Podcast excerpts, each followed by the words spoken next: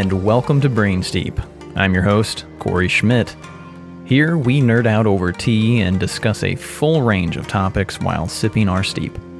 We believe tea is a great medium for contemplation. So sit back, relax, grab a cup of your favorite leaf water, and enjoy.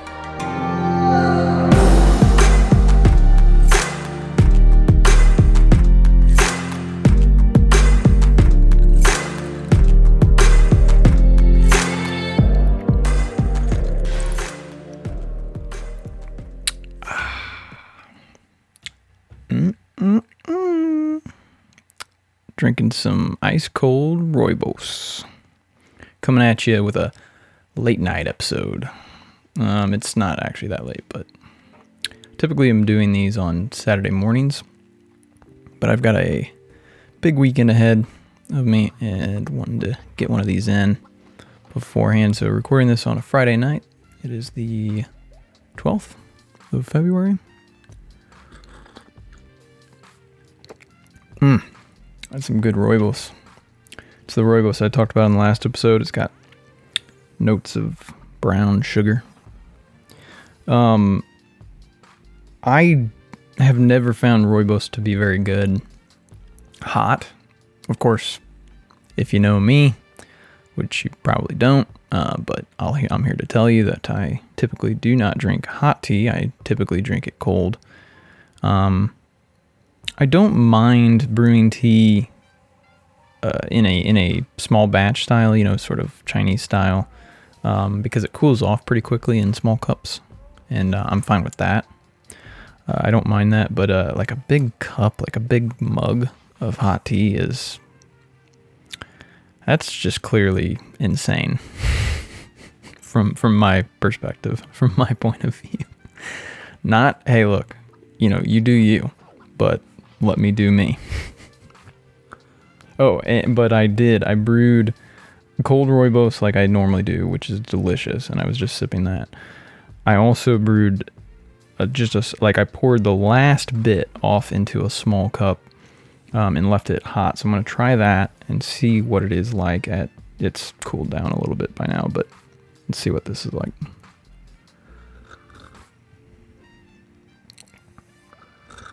Hmm. Wow. Yeah. Very different. Very different. Um, it is brighter. There's like a brighter note, but um, hmm, hmm, hmm, hmm. How to compare these two? Let me let me get a little side by side, little live taste testing. Okay. Yep. Yep.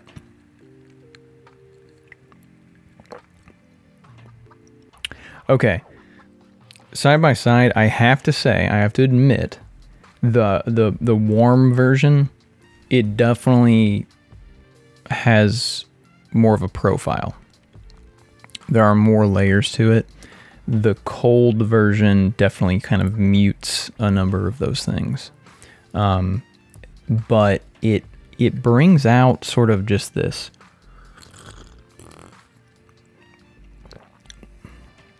ah, man, I don't know how to describe it. It's it's almost like it it dials down some of the more offensive notes to me that I'm not super into, you know? Um gosh, that's really tough to say. I can respect the hotter version because there is more going on there. But it's just not appealing to me. Sorry. Ice cold rooibos for the win. Um, yeah, as I said, a long weekend ahead of me. Um, as I'd mentioned in the previous episode, I'm building a new computer. So, with any luck, I don't want to jinx this, but with any luck, I will be recording the next episode on a newly built desktop computer versus this eight year old laptop. And I hope to be very pleased with that setup. And uh, yeah, hopefully it'll be conducive to uh, faster and more efficient workflow and all that jazz. Um, it's going to be a lot of work though. Got to build the computer, got to load up my choice of operating system, which is Ubuntu. Um, probably going to have to end up dual booting with Windows. Um, I was really hoping to use what's known as a virtual machine, uh, virtualization, computer science, to run Windows as a VM, a virtual machine, in Ubuntu. Now I can do that. There's there's no question about that. However, gaming on a Windows virtual machine is another story. There's some hoops that you definitely have to jump through, and uh, I'll probably attempt it, but um, I'll be honest with myself and probably say I'll just dual boot with Windows and jump into uh, Windows to play some games. Um, but yeah, if you haven't tried Linux, definitely try that operating system out. It's easy enough to put on a flash drive and just check it out on your computer. I'm a, I'm a Linux fan, not much of a Windows fan. I just don't. Uh, I don't know the user experience. They both have their issues. I won't. I won't say that Ubuntu is like the perfect uh, operating system. There isn't a perfect operating system out there really. Uh, but there's so many flavors of Linux too. So so I would say Ubuntu. It's the most popular version, but um, you know for desktop use. But uh, there's a lot of different versions. Actually, I'm excited to try a few different um, versions of Linux that look really cool. Uh, so, and it'll be easy enough to spin up a couple different virtual machines and check those operating systems out um, easily enough with a nice, powerful new system. So again, pretty excited for that. The big thing that I'm not re I'm kind of looking forward to and I'm kind of not is moving my entire file system over because it's gotten out of hand. I think we all probably do this. You get a new computer, maybe you're a person like myself that want that is really um, all about order and and trying to keep things uh, just nice and orderly. So you maybe start out with a nice clean file system. You know, you put your files in their little folders and name them right, and you know just organize everything. Eight years later, though, uh, it doesn't look good um, you know, you, when you're going to download a file from the internet, it, it, at some point, you know, five years in, you're not taking the time to go. Oh wait, let me let me take a second here and make sure I get it everything in in the proper place. Now you're just downloading it to whatever directory you decide to do for that time. Um, so I'm kind of sketching out a new organization chart. Yeah, this is how anal I am um, an organization chart for the new system. And boy, though, talk about um, categorization. This this is the topic. Categorization or taxonomy, right? So taxonomy. Um, what a cluster of an idea. I mean, this is the, in my opinion, this is the perfect example of the problem with humans. because let me get a sip of my tea here. Because here we are finding here we find ourselves in this world, this excessively uh, intricate and detailed world with all of its nuances, and we need to put boxes around everything, right? I mean, this is just how our brains work. This is how we this is how we interact with our world right? We we discern, uh, you know, the the trunk from the limb, from the leaf uh, of a tree, of a tea tree. Hmm. Um, and so that just permeates how we interact with the world. And so, of course, taxonomy is that idea of how do we separate things into categories by their, you know, attributes, and it is messy as hell. There, it's it's one of those things where you are always fighting to try and find the answer when there isn't an answer. I mean, even like let's look at tea. Let's categorize tea, right? Hey, okay, you've got white tea, you've got green tea, You've got, oh, yellow tea. Didn't know about yellow tea until a number of years ago. Uh, you have oolong tea. You have black tea. You've got pu'er and all the different, you know, let's not go too too down the rabbit hole. I mean, different pu'ers, different black teas, different every every one of those teas has different varieties. Well, let me ask you, how do you how do you define what an oolong is versus a black? Because I'll tell you, there's been some oolongs that I've bought that I could swear to you were a black tea, and vice versa. So, especially on that spectrum, because oolong can go from just slightly oxidized, you know, beyond a green tea, uh, all the way to where that line, where is that line between the oolong and the black tea? When does it cross that line and become a black tea? Well, the answer is there is no no answer to that. It's there there are industry standards, there are you know um, regional variations on how to how to make tea and what you call those teas and and you know wh- where you're trying to get them and the flavor profile right and stuff like for sure, you know, the people that are making the teas, if it goes off into a certain new area of flavor, um, then they're going, okay, it's a black tea now. But again, there is no, it's not binary. There is, you know, there is no just equation that you run and go, oh, this is an oolong. Oh, this is a black tea.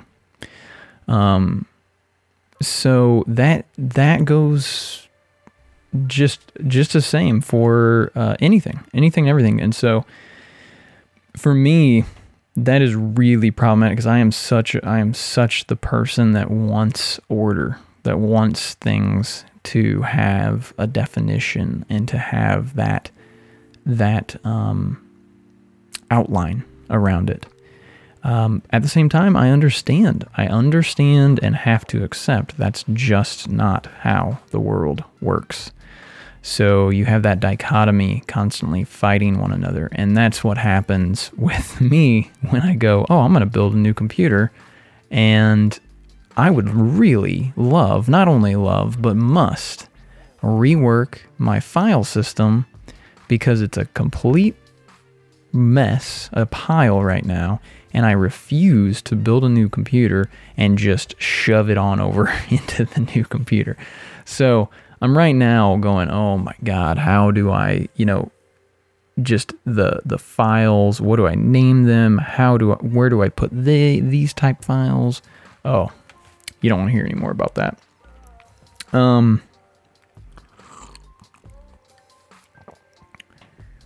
let's move into well let's see there's a few topics um, you know, I touched on the dichotomy of of wanting to categorize things, understanding though there's another part of you almost that that's like, oh no no no no, that's not how things work. But the other part's like, nah, come on come on, got to do it. So this kind of brings me into a topic that came up. So I was listening to um, a part of one of Sam Harris's uh, most recent podcast episodes and he is speaking to a guest. I forget the guest's name, but they're talking about um, split brain procedures, split brain personalities. If you're not f- familiar with this, so back I think in the 50s, it's been it's been a good while. It's I'm to say around the 50s. The idea of how to cure or alleviate, I should say, perhaps, people's ailment of epilepsy, of having these epileptic seizures. So, um, some people have some really, really bad um, epileptic seizure issues where they, I mean, they just basically can't function. They're constantly having seizures or they're having them often enough and strongly enough that it's it's a quality of life issue, right? Um, to the point where doctors, and I don't know the full history of this, but someone came up with the idea, which, as crazy as it sounds, this was the idea let's do brain surgery. And from what we know about how epileptic seizures um, occur, let's cut what's known as the corpus callosum. I think that's how you pronounce it, corpus callosum. Uh, callosum. Uh, which is the connective tissue between your left and right hemispheres, the left and right hemisphere of your brain. Um, so this is a huge bundle of axons that are that are tying the two halves of your brain together and allowing them to communicate. Um, kind of interesting going deeper into into just what happens across that network, but um, I digress. Um, they decide to do this procedure. They they have the idea, they perform it, um, and amazingly, to me at least, this is amazing to me and I'm sure to many people. Um, the procedure is done, and essentially, the people that have had this procedure done wake up, and for all intents and purposes, they act just like they did before the surgery. They feel the same. Everyone notices them as being the same person. Uh, the epileptic seizures have stopped, or I think diminished greatly. Um, and so this is a successful procedure. This is something that is still done to this day. Um, I don't know how how you know often it occurs. I, I assume not. It's not a heavily used procedure, only for for certain cases. I assume, but this was a huge kind of um, jumping point to, to be able to research new people, might, might I say. Because now you have people walking around with their two the two halves of their brain no longer connected via the corpus callosum, which is again major like that is what's connecting those two halves for the most part. And so some experiments have been done and you should definitely go on YouTube and search, you know, split brain um, phenomenon or split brain uh, procedure, something like that, and you'll come up with some good videos where some experiments can be done. Um, they're they're kind of well orchestrated experiments, really um, clever, clever experiments to where the the scientist can give information to one half of the brain, the left or the right, without allowing the other half to receive that information. Um, again, maybe watching some YouTube videos can help you to understand this, but uh, if you're aware, you have um, it's the the control of your right side and left side are sort of flipped. It's not a, it gets a lot more complicated than that. It's not a, like for example, your left eye and your right eye. You're you're not only sending data from your left eye only to your right hemisphere. It's actually bi bicameral or bifurcated kind of. So it's more that the I think right portion of your left eye is go- I'm gonna I'm gonna stop there. I, I I'd have to research that, but um, essentially you can you can do this. You can send information to one side and not the other. And what they find is um, really interesting. So so most people's speech ability, um, the speech area of the brain is typically in the left, the left side, the left hemisphere. Um, and so, if they, for example, if they give only information to the right hemisphere, and then they ask that person who has the split brain um, about that information, which again, as I said, the left side has not received this information, only the right side, but the left side is speaking because it's the capable part to be able to speak, will answer as if it has received the information. Um, some of the again, uh, you know, I I'm not doing a very good job, clearly, because I could have re- researched this and given you given you a proper podcast where I'm going through all of this. but you know, I'm kind of lazy like that. Um, definitely look into this if you if you're not already aware, because some of the implications and some of the inf- some of the data coming out of these experiments is it is kind of creepy. It's kind of crazy creepy. Um, in the right light. In the in another light, it sort of like makes sense. Um, and I say that because let's see. I'm not sure if I if I held held this belief prior to or only because of um, a psilocybin trip I had, uh, and and I've tripped on psilocybin a number of times, but occasionally when you take a large dose of psilocybin, um, there is a dissociation uh, with many things, uh, including yourself. And there was this one very specific point uh, in one trip where the sensation was of multitudes. So the the singular ego, right, the singular self, no longer felt as a singular entity, and I felt as if I was a collection, right? I was a collection of systems, which from neuroscience, from the study of the brain and studies like the uh, split brain procedures, starts to provide evidence toward a a worldview in which you in fact are a multitude of systems. And the illusion of self, of singular, you know, one person, you, is incorrect. It, it, it, it does not map to reality as well as the multiples you does.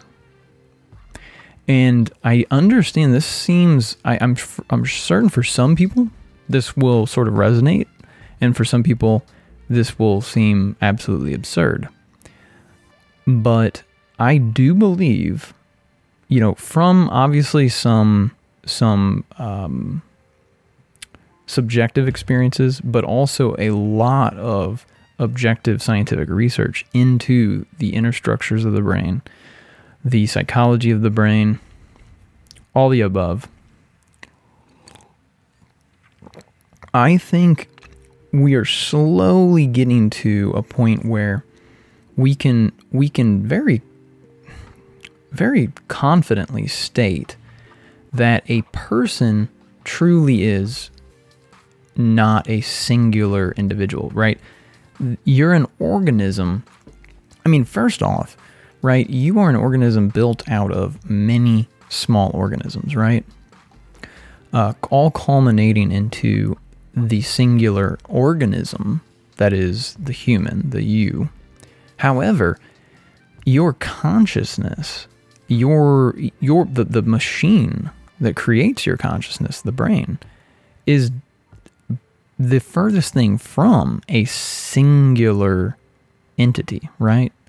So it really starts to, to click and make sense when you start to consider how can you consider yourself as a one, as an individual, uh, when there is no singular thing creating you. It's only multitudes of multitudes, multiples of multiples, right? Um, that is that's really an enticing idea uh, for me. I think I, I you know I don't know the utility of it in society. Uh, I question how useful it would be for us all to shift into a collective thought of we are many.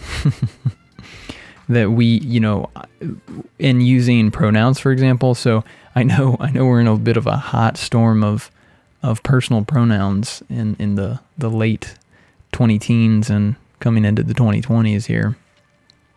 Uh, but you know, it's funny. My intro to this podcast, uh, I initially recorded it because I thought there'd be multiple people on the on the podcast, but it's really just turned into a podcast where I'm just shouting out to the void, um, and somehow it it still stands. The, the, the, you know, in the in the intro, I'm speaking in in plural, in plural pronouns, and again, there is a stronger argument for us to use plural pronouns when speaking of ourselves. Because just just you know and and and really honestly as radical of an idea as this sounds it really it re, when you think to examples within your own life it's not that radical. It's actually it actually makes complete sense and the singular you really starts to sound more insane. Because just think of all the different things that you try to get done in a day. The things you're you're trying to think about and wanting to do. You're constantly having arguments within your own mind. You're constantly fighting with yourself. Do I eat that ice cream? Do I wait? Do I buy that that you know? Oh, well, shit, me. I'm buying this computer. Do I? Uh, do, I, do I wait? Do I not buy? I don't really need a computer. Oh, but I really want a computer. You know, it it makes less sense for an indi- like an individual with a singular mind would not constantly be weighing alternatives and trying to to uh, trying to talk themselves out of or into different circumstances and situations. It's really a number of subsystems within your brain that are fighting for one another, fighting for the attention, fighting for the central focus of your consciousness, right? And when I say your, I mean really there's no director. There's no there's no central focal point. It's more a lightning storm where the consciousness resides in the brightest point at any given time, right? Where there where there's more lightning over there, oh, there's the consciousness over there.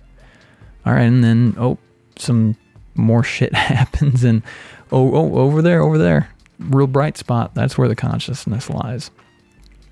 Um, I again, I don't know how useful it would be, but I really like, I really like that because it just feels more right to me. And I, I'm fully admitting this is a purely subjective point, but again, I use objective scientific research to back back up the idea of what you are and uh, whether there's a singular you or there isn't. I don't think there is. There's only a collective of yous.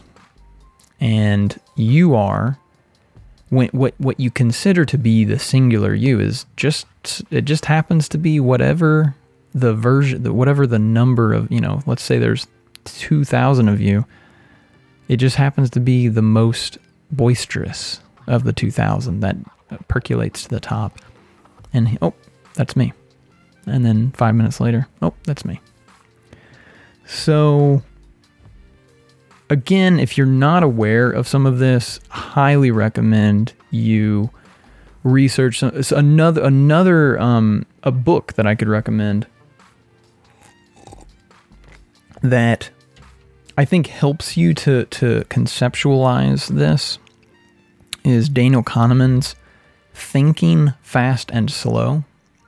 Can't remember if I've mentioned this book before, but what a phenomenal book. I, I, I really hate that I've yet to read it for a second or third time. I read it, gosh, it's going on a decade now um, ago. And I really need to read through that book again. Phenomenal book. fantastic book. Thinking Fast and Slow. Great book. Um, yeah, yeah. You are many. You are multiples. Um, really, really think that ties in with what we are slowly um, understanding about the mind. Um, to jump from that, so I just received a new book today. I like to read on my Kindle, but there are certain books that I really just like to hold. I like I like the old school reading method of books. Um, do you read books? Do you read enough books? I don't feel like people read enough books. Shit, I I go into periods of time where I'm not reading books, and I really hate that. I really um, enjoy when I've got one or two books going. I usually tr- I, my my hope is always to have a fiction and nonfiction book going at any given time, and I have to admit, it's often not the case that that is what's happening. Um, I do not have any books currently going, but I just received the extended phenotype. Uh, and I really am happy and uh, excited to jump into that book. This is a book which is a sequel to The Selfish Gene by Richard Dawkins. And if you ask me, The Selfish Gene is absolutely required reading for every human being. Um, it has a very unfortunate title. Um, it's a, it's one of those books that, because of the subject it goes over, and the type of, well, at least in the U.S., the type of uh, culture we have, it. Uh, you read that book by the title, you know, by the cover. Um, and yeah, it could have totally been given a better name because it's so deceiving that the title, you jump to these conclusions. You know, you, you have your definition of what selfish means and, and people, it just sort of got out of hand with, with, um, the title of that book. I mean, I remember before I read it, um, I'm like, what is, is Richard Dawkins trying to say?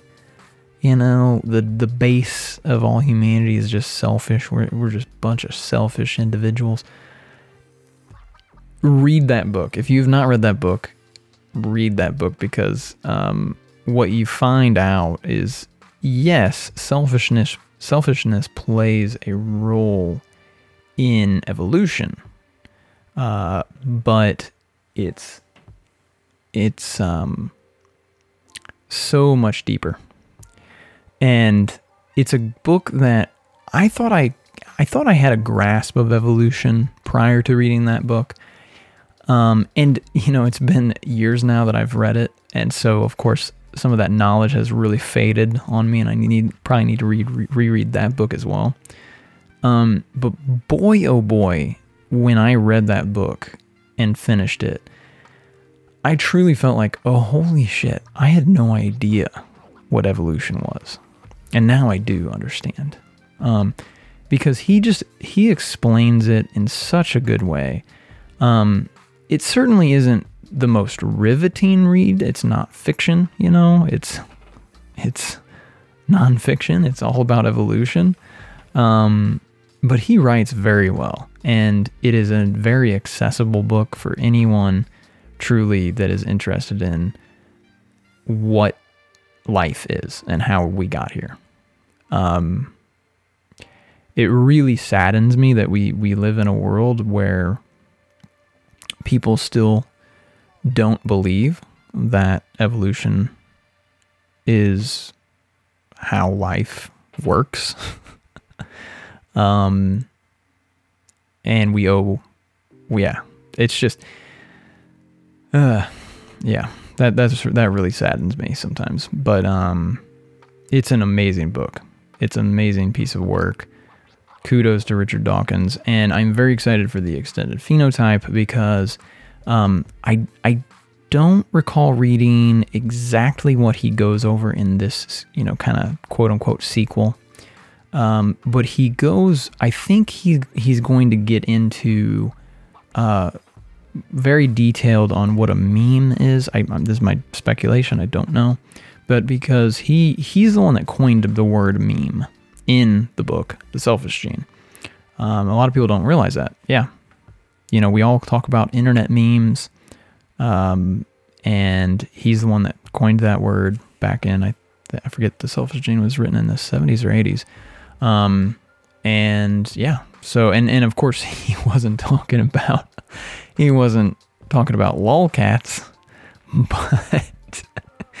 but um, you know, a meme being a way of propagating information, propagating a, a piece of culture. Um, uh, and so that is a very powerful idea, and it, and and and I'm probably not characterizing it properly. Read the book; um, he'll he'll tell you what a meme is, um, but it really works well with how the information, um, how how our current sort of um, information revolution, I'll say, uh, is going. Uh, helps helps you to put it into context, helps you to understand it. Um, and I bet I'll start to to get a better uh, um, I don't know better a better perspective on how the world currently is running um, based on the theory of the extended phenotype. So really excited to read that book. Um, and uh, yeah, yeah, I'll probably uh, make some make some points in later episodes as I get through it.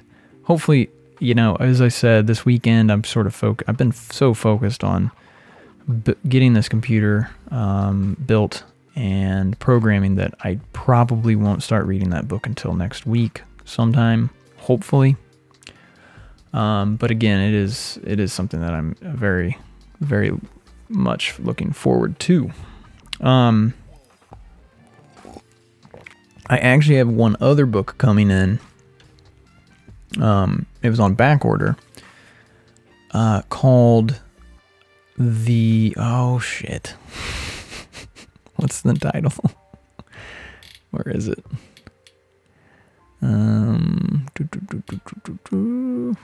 ah, the title of this book is Extraterrestrial: The First Sign of Intelligent Life Beyond Earth by Avi Loeb. So this is a book that just came out. Um, Avi Loeb is a physicist uh, at Harvard. He studies astrophysics and cosmology. And he came out with this book. Um, I think it, it, it it's a very broad spoken book, I believe, but it centers, or at least a portion of the book, centers on the phenomenon known as Oumuamua. If you're not familiar with Oumuamua, for shame, for shame, definitely read up on on Oumuamua. This is a an interstellar object that traversed our solar system back in 2017, I believe. Um, yeah, it was 2017. Um, it was such an odd uh, object. Didn't present itself as a comet, as a meteor. Um, just the trajectory.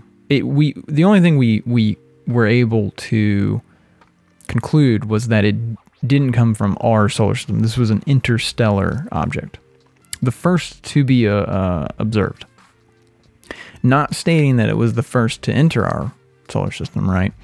Just the first to be observed because it wasn't a big object, it was a small object. I mean, you know, in terms of cosmic sizes, it was it was small. I don't I, I think it was like the size of a stadium or something like that.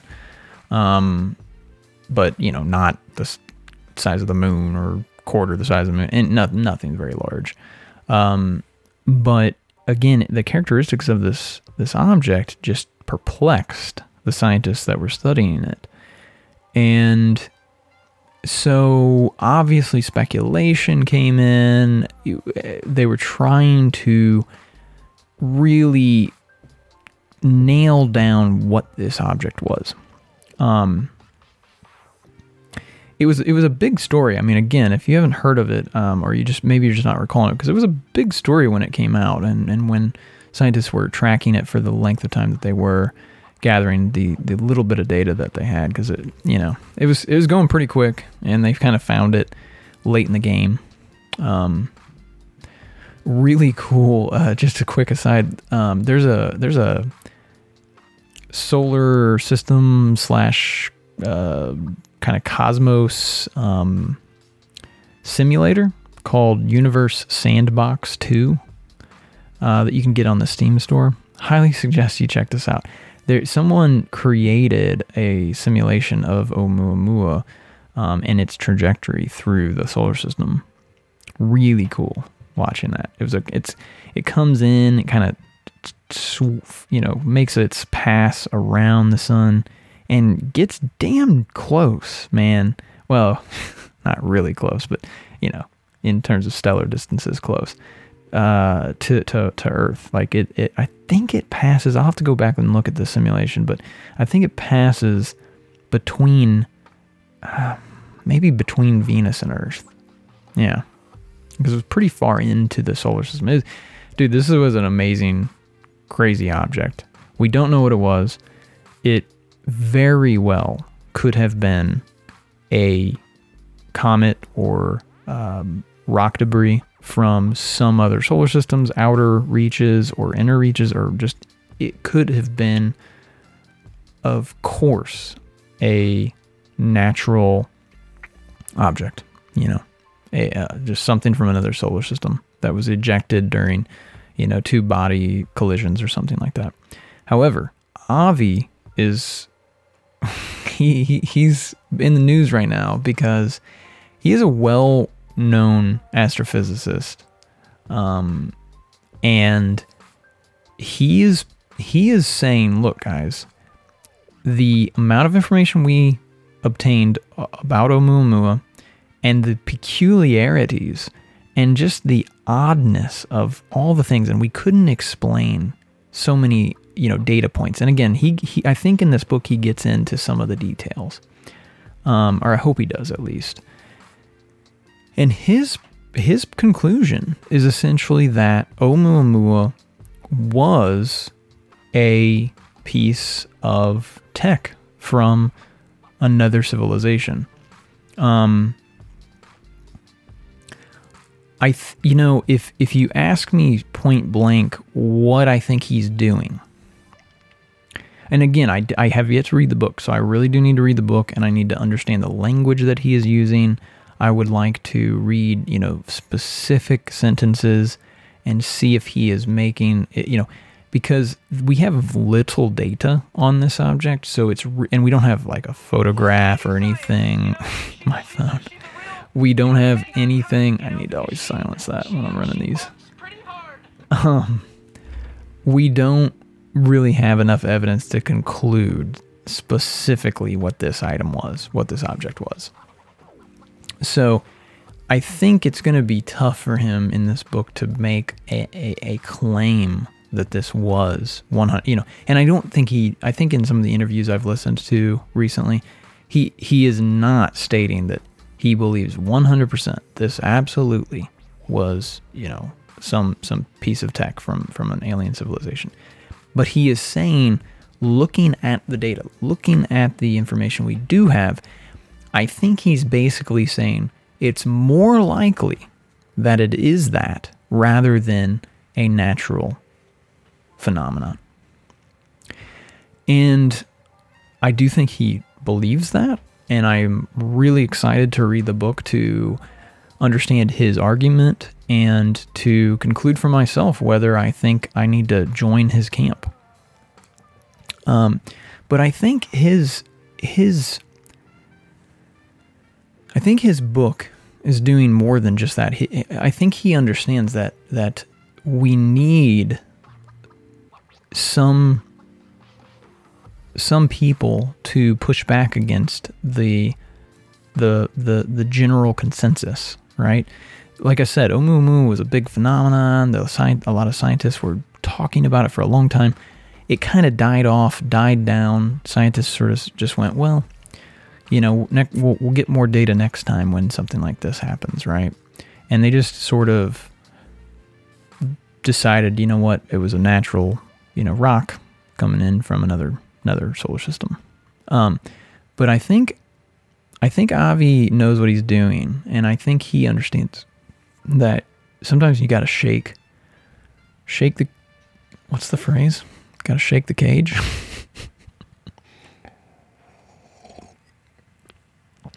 and I'm with him.